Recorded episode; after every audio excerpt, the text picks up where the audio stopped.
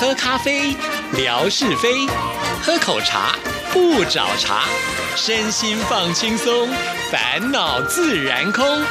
央广即时通，互动更畅通。亲爱的听众朋友，大家好，欢迎收听今天的央广即时通，我是谭志毅。在今天的节目里呢，要跟听众朋友来回复信件呢。那在回复信件之前，按照惯例，还是会想要跟大家说说话。主要的原因也是因为自己在微博当中看到了一些内容啊，就是会有一些想法，想要在这里跟大家来分享。呃，其实微博一直以来都是志毅跟听众朋友最直接互动的一个沟通管道了，也很谢谢很多的听众朋友。我觉得现在好像，如果哪一天我爬不起来，没有发早安文，都会觉得自己不好意思，因为我知道很多人在等着我要跟我说声早安呢。甚至呢，有的时候有些听众朋友比志毅还要早，就发现呢志毅还没有贴文，然后呢就会透过私讯或者是到呃这个群聊室里面呢，先去说声早安。可见呐，我觉得在我们这边呢，勤劳的人都非常 常。的多哈，因为早起的人呢，我觉得是不容易的一件事情啊。好，那再来呢，就是聊到了在我的微博里面，我最近在呃，就是回来回翻我自己的这些内容的时候，我看到那些图片，我都觉得我们在这里真的是太幸福了。就是因为呢，我们的听众朋友遍布各地，然后呢，大家都也很乐于分享，所以我发现呢，在今年的春天这个季节里，我们看到了是最多最多漂亮的花儿，在各地美。丽的这些花的照片呢，通通都传到了我们这里来啊！所以在志毅的微博就爱看风景里面的花季，绝对是我们这里最精彩了。我还记得有一次呢，大家在聊说上海的花还没有开，其他地方怎么开了？其实我心里面是有点小小的窃喜，太好了，这里的花还没开，表示说。到时候一定也是会非常的灿烂，那我们应该就会有热情的听众朋友去拍了照片再来分享吧。所以自己就觉得，在我的微博里的花季应该是时间最长的 哈，因为呢这边花开了，那边花开了，就会呃不断的延续这个花季的时间。毕竟我觉得赏花它是有一定的时间，就像樱花，其实它呃绽放之后呢，很快就会凋谢，就会落下来啊。所以其实看樱花，我觉得也是要碰运气的。像我。知道在台湾有很多人喜欢去日本看樱花，然后呢，在这段期间他们要预定这个机票啦，还有饭店呐。那但是你到了日本去的时候，你不一定可以有机会尝到最美丽的樱花，因为呢，呃，这个花可不是说你哪天去它就那天呃绽放哈，有的时候真的是要看运气。可是我发现，在我们这里就不用啊，我们的听众朋友呢，呃，只要在家里附近看到美丽的樱花，就会把它拍下来，然后就会放到我们这里来，然后我们就在自己的家里打开手机就可以看花。了，就像是之前福琴说的，我要看花灯。我说哇，你们家那里好棒，有花灯。他说没有啊，就在我的手机，在微博里面看花灯呢，一样的这种感觉。而且我觉得我们的听众朋友都好棒哦，就是因为可能也许是想要跟大家来分享吧，在拍照的时候都会特别的强调取景的美丽。我觉得大家都很用心啊，因此我看到了很多的这个照片，真的不输给外面的专业的摄影师，像我们的树树啦，还有吴梦到会议周啦。啊，零四五一六个 A 啊，对呀，我们零四五一六个 A 很久没有传照片来了，又要再呼吁一下下了。这些呢都是属于很厉害，而且是用手机来拍摄的啊。当然，我想手机它主要的功能不是拿来拍照，但是现在拍照的功能却也是非常的强大啊。啊，我觉得我们很多的朋友们用手机拍的照片都已经不输给专业的相机了，非常的谢谢大家。那另外呢，就是因为志毅呢自己拍不了这么多美丽的照片啊，所以我就会想办法呢去找更多的照片。那有的时候等不了大家呢寄照片来，我总不能开天窗，于是呢我必须主动的出击，就开始到我的脸书上去找我的朋友们。我的朋友们其实有很多都很厉害，呃，有些人是比较好说话，一跟他们讲，他们就愿意提供照片。那有些人其实我到现在还不不敢开口的那种也有啊。好了，那先回到我有一个小学同学啊，我想很多听众朋友应该也都看过他的照片了。那他是一个专业的摄影师哈，那他平常呢就很喜欢去接触大。自然，因此呢，他常常到台湾各地去拍照。再加上呢，最近啊，他迷上了所谓的空拍照啊，所以我们可以看到很多的空拍图都是他砸了重金呢去买的这些器材，他就会贴在脸书上来分享。我就会跟他说：“我截走了。”他就说：“同学请自便。”是很乐于把照片呢分享给我们看的。而且他一段时间之后都会制作成影片哈。那这制作影片也要花很长的时间。有一天他就跟我聊，他说他制作这些影片的时候。都是先听了音乐以后才会有画面的想法，然后再去拍这些照片。我说哇，真的是太厉害了！那个其实不是拿来赚钱的，但是他却花那么多的心思，然后呢，去把这样子的一个影片呈现出来。所以我都觉得，你看我们的听众朋友多么的幸运啊，有这样的大师拍了这么漂亮的照片呢，然后还把它集结成影片，呃，放在这个网络上让大家来分享哈，真的是呃，我觉得很难得啦。尤其他拍的都是我们台湾很经典的一些风景的画面呢，很多地方我也都没有去过，借由他的照片呢，跟着大家一起来浏览台湾。除此之外呢，我们央广还有另外一位摄影大师张青兰哈，其实他真正的工作并不是在央广来拍照，拍照是他一个个人的兴趣了哈。那我觉得他也很有这方面的天分，他拍的照片确实很棒很棒，而且他也是同样下重本啊。每一次我看到他要去拍照的时候，哇，那个相机的镜头啊长的不得了，因为我本身不懂拍照啦，所以我也看不出什么样的端倪来，只觉得呢那个相机看起来就是很厉害啊。那最近志毅不是有 PO 一些他拍的这个鸟儿的照片啊？有一天中午呢，我就看到他呃打扮的就好像真的要去拍鸟的感觉。为什么我会这么说啊？他就戴了一个帽子，还有穿了一件背心。那个背心呢，看起来就像是专业摄影师要穿的背心，就上面有很多口袋的那一种啊，可能要放很多的器材之类的。然后呢，帽子跟背心的颜色都是迷彩的颜色。各位听众朋友，为什么他们要穿这样啊？也就是说，他们必须要跟大自然融为一体啊，才不容易被这些小动物们给发现。因为要去捕捉这些呃动物的表情啦，或者是近距离的拍摄，真的要伪装一下哦。所以我就觉得这些人都好有心哦，不是光只有这个相机啊设备是这么的高级啊，连他们全身的这个行头呢，也都是要特别的去采买啊，才有办法就是拍到呃很棒的一些照片。所以以每次呢，自己看到他有拍到很棒的照片，我也是跟他说，呃，可不可以就是让我来放在微博上？他们都是很乐于就说没问题的，拿去分享哦，还会跟我说接下来他有什么样的梦想，他有什么样的计划，那我就觉得好开心哦，因为这些都是很难得专业的照片呢。也许以往你可能要到一些展览会里面才能够看得到的，可是，在我们微博里，就是大家只要打开你的手机就可以看得到，多棒！而且我觉得张庆兰很棒的地方就是他有这个图文解说，看来他对于鸟类啦或者是这些植物都非常的了解啊。所以在我质疑的微博当中，我只要贴出这边照片，我们的听众朋友看久了也会了解到台湾的生态啊。其实我有好几次都希望能够在央广即时通的节目当中访问他，但是他都非常的客气，他说照片拿去用就好了啦。他说他没有办法接受访问啊，所以在这里呢要跟听众朋友说声抱歉了。不过没关系啦，他就是用他的摄影作品来呈现他的热情啊。好，那么呃在志毅的微博里面，也许没有办法像文哥写出这么多呃有智慧的文章内容哈，但是呢，至少我们在这里的照片呢，呈现出的是多元化的，而且是精彩的，而且是透过我们听众朋友共同来参与的。所以我相信，在大家共同努力的经营之下呢，我们的微博成长应该会越来越多，越来越好吧啊！所以欢迎呢，还没有加入我们照片分享的行列的朋友们，下次呢，不妨在你的手机里面翻一翻，总有几张很棒的照片吧哈！那你也不用担心说你不懂得如何分类，其实你只要告诉志毅说这是在哪里拍的，地点是什么就可以了，其他交给志毅啊。就像我们的赵华兄非常的可爱，无梦到徽州，其实志毅一直以来都觉得他的照片拍的非常的漂亮，所以当我缺货的时候，我会主动的跟他要啊。那赵华兄也很老实的跟志毅说，可是我不知道什么是天空照，什么是风景照。哎，我说你不用烦恼了，你只要传给志毅，志毅来分类就可以了。或者简单的说，只要天空的呃这个画面多一点的，就可以算作天空照。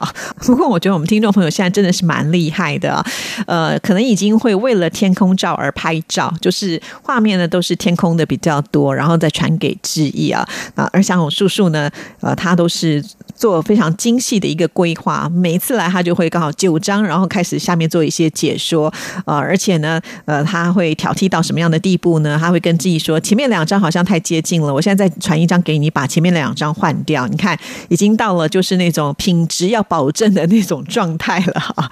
哦，真的是很专业。那再来呢，就是我们在拍照的过程，常常会呃发现呢，我们的这些好手们都不会拍到太多的人潮。之前小雨丁传给我们的照片也是如此，明明就是风景名胜地区，可是他们就可以拍到没有人的感觉。我觉得这也是要用功力的。后来呢，小雨丁啦，还有就是呃叔叔都跟记忆说呢，他们就是尽量的往天空上拍。人总是不会呢这个飞到天空上去嘛哈，所以我觉得哎，真的好厉害。那这样子我们往天空上拍就有天空照的呃这样子的一个条件了嘛哈，所以很谢谢大家这么的尽心尽力。而且之前呢，志毅也有见过呃这个赵华嘛，当时呃看到赵华的时候，我还特别问他说你用的是什么样的手机？因为照片拍的很好哦。那其实那个手机。呃，我没有看过这个牌子啊，但是呢，看来他在拍照的功能是真的非常的强。因为当下呢，赵华也给志毅看了一些他拍啊，我记得应该也是鸟类的这个画面啊，真的是栩栩如生。我想除了技术好之外呢，这个手机的功能就是照相的功能要好，才能够得到这么好的作品吧？哈，所以我觉得这里一个空间就是让大家一起来发挥了，好吗？像在微博当中呢，还有一个功能啊，就是会显现说啊，你已经从一开始有微博到现在发了多少。照片的内容，我现在看到的是三千九百多的数字啊，也就是说，我们已经要迈向四千则了。我的天哪，我都不晓得我又写了这么多的内容。哎呦，想一想还挺不容易的啊，因为每天要不间断的做这些事情，确实是一种恒心跟毅力。不知道听众朋友有没有这样的感觉呢？啊，当然，我想也是受到听众朋友的鼓励啦。像最近呢，我就在假日的时候收到听众朋友私讯给志毅说：“哎呀，今天没有节目啊，就会觉得怎么办？”就会跟自己说好想听哦，真希望假日也有啊！我说你可不可以放过我了？好不容易让我两天有休息的机会啊！但是他很可爱，还跟我说那就听重播吧。好，对，因为现在的节目好处就是不像以前的收音机听过了就没有了哈。那现在呢，就是你可以一听再听，二听三听四听哈。啊，你喜欢的节目还可以把它就是下载下来，把它保存着，想听的时候就可以来听，这种感觉也是蛮好的了。谢谢大家的鼓励哈，也希望能够把节目还有微博都能够经营到。最好啊！尤其我们的天空照现在是五百多天，我也觉得很了不起啊。当时原本计划说可能一百天我们就可以结束了吧，就是在大家共同的努力之下呢，每一个人也都说没关系啦，我们就继续吧。好，我想说一年时间到了，应该也差不多吧。转眼之间五百多天。就要迈向两周年了耶！哈，这个我想在微博当中，不知道有没有其他人能够做到这样的记录了。我自己都觉得好不可思议哦。当然还是要谢谢大家啊。虽然在质疑的粉丝人数上来看呢，真的并不是多的，因为我看过好多什么艺人啊，或者是名人，他们那个粉丝数啊，吓死人的多，有的时候都超越台湾的人口了啊。但是我们这里的粉丝呢，都非常的活络，而且呢，大家一心都是呃愿意。在这里付出的，我觉得这个力量呢，也许会比那个庞大的数字来讲呢，来的更有威力啊！所以再一次的谢谢大家。好啦，说完了感谢的话之后呢，接下来我们先来听听景斌先生要带给我们什么样的生活美学之万事万物的由来。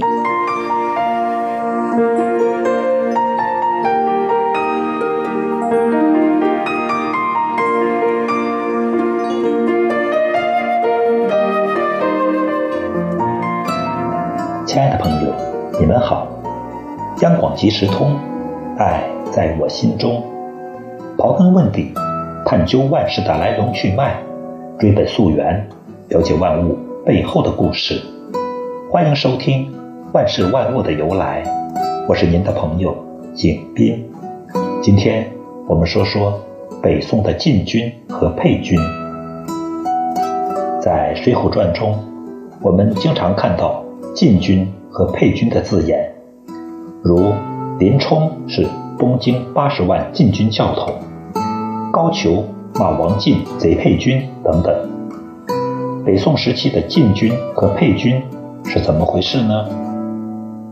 若要搞清楚这个问题，首先要了解一下宋代的兵役制度。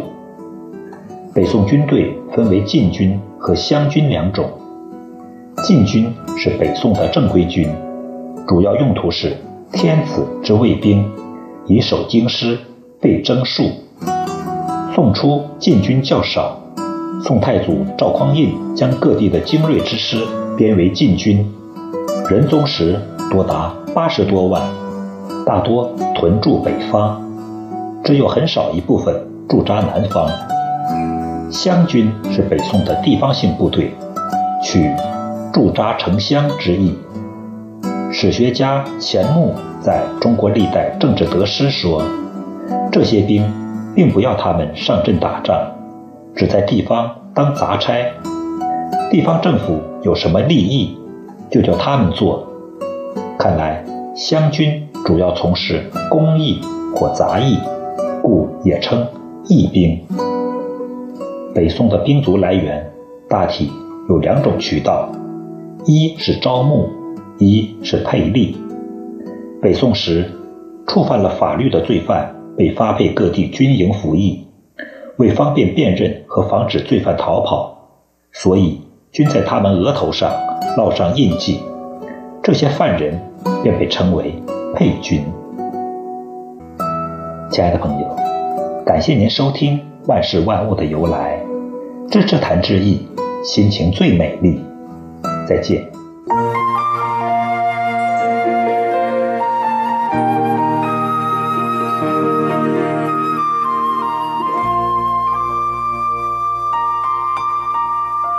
谢谢景斌先生，之一又收到了景斌先生所传来最新的万事万物的由来啊，而且好几则都是跟酒有关联的。看来我们景斌先生的酒量一定很好啊！我到现在呢还记得景斌先生曾经呢呃有说过，如果这个文哥来到哈尔滨的时候呢，他一定要让文哥喝个倒。可能就是因为冲了这句话，文哥到现在都不敢有任何的行动吧？哈，好，那我们继续呢，就要来回复听众朋友的信件。让我来看的就是我们的模范生乐祥所写来的。这封信呢，我看应该是在三月六号写来的哈，因为他有祝福我，就是妇女节快乐啦。呃，因为前面一段时间呢，我都在回复有关于参加活动的信件，所以这封信呢就稍微晚一点跟大家来回了。你好，志怡姐，这两天听到慧明、建辉、拉拉手的祝福的信件，还有福琴、心仪、青青用说的方式来祝福，真的很感动。央广即时通。节目三周年之际，听众朋友们纷纷送上了祝福，期盼听众朋友们平时多多都要参与互动，多多写信给致意。对呀，不要只有活动的时候才写来嘛，哈。平常呢，听到节目有任何一点点的感觉，都可以呢写几个字来告诉我们啊。谢谢乐祥不断的帮我们呼吁啊。好，我们继续再来看下一段。最近我接到央广 RTI 的邮箱，有好多的信都被退回来了，我用另外的邮箱寄送也。被退回，多发几次也许可以寄达，可能是央广的邮件伺服器的问题题吧。希望央广的工程部能够改善一下哦。好，那这个部分呢，我会帮忙转达啊。这也就是为什么我要另外申请一个 Gmail 的信箱给听众朋友来使用。确实，在 RTI 这个信箱，我经常会听到有这个信件被挡啊。其实有的时候可能不是我们这边的关系，所以要写信给之一的话呢，尽量还是用。Gmail 的信箱哦，就是 r t i t a n t a n at g m a i l 点 c o m 这个信箱的信啊漏件呢好像比较少一些啊，请听众朋友记得了，不然的话呢，你就透过微博的私讯呢写信给志毅，也是一个不错的方式哦。好，那我们继续再来看下一段。最近我看到了本季的日剧《孤傲的手术刀》，是描写年轻医生。当马铁燕在乡镇的小医院担任医生，努力拯救病患，凡是以病人为优先，与一些只想着升迁的医生形成了鲜明的对比，使我特别的感动。如果现实生活当中多一些这样的医生就好了。我跟乐祥一样，哎，我超喜欢看有关于呃，就是以医院啦或者是医生为主题的一些电视剧啦或者是电影，我就觉得很有感觉啊。尤其看到医生呢，很努。努力的想要呃救人的那种天职，再加上呢，在这些戏剧当中，他们的剧情编的都非常的繁复啊。除了就是医生要救人之外，可能还要面对一些呃医疗的制度啦，甚或是社会的层面等等啊。其实当医生的压力还是挺大的啊。以后呢，有机会我们在空中当中再跟大家分享，记忆看这些影集的一些感想。好了，那我们继续再来看乐祥的最后一段。上次呢，志毅姐分享了。台北一零一旁的南山广场，我上网看到了微风南山购物广场开幕了，还引进了日本的购物中心，人气很高，备受瞩目。高大上的南山广场，时尚大气，成为新的地表。是的，没错，乐祥真的是很厉害啊！其实我自己还没有真正去逛过南山购物广场啊，因为现在还在热潮当中，人很多。等稍微呢这个热潮过去一点点的时候，我一定会去，到时候再拍照给大家看。好了，今天。节目时间到了，祝福大家，我们下次见，拜拜。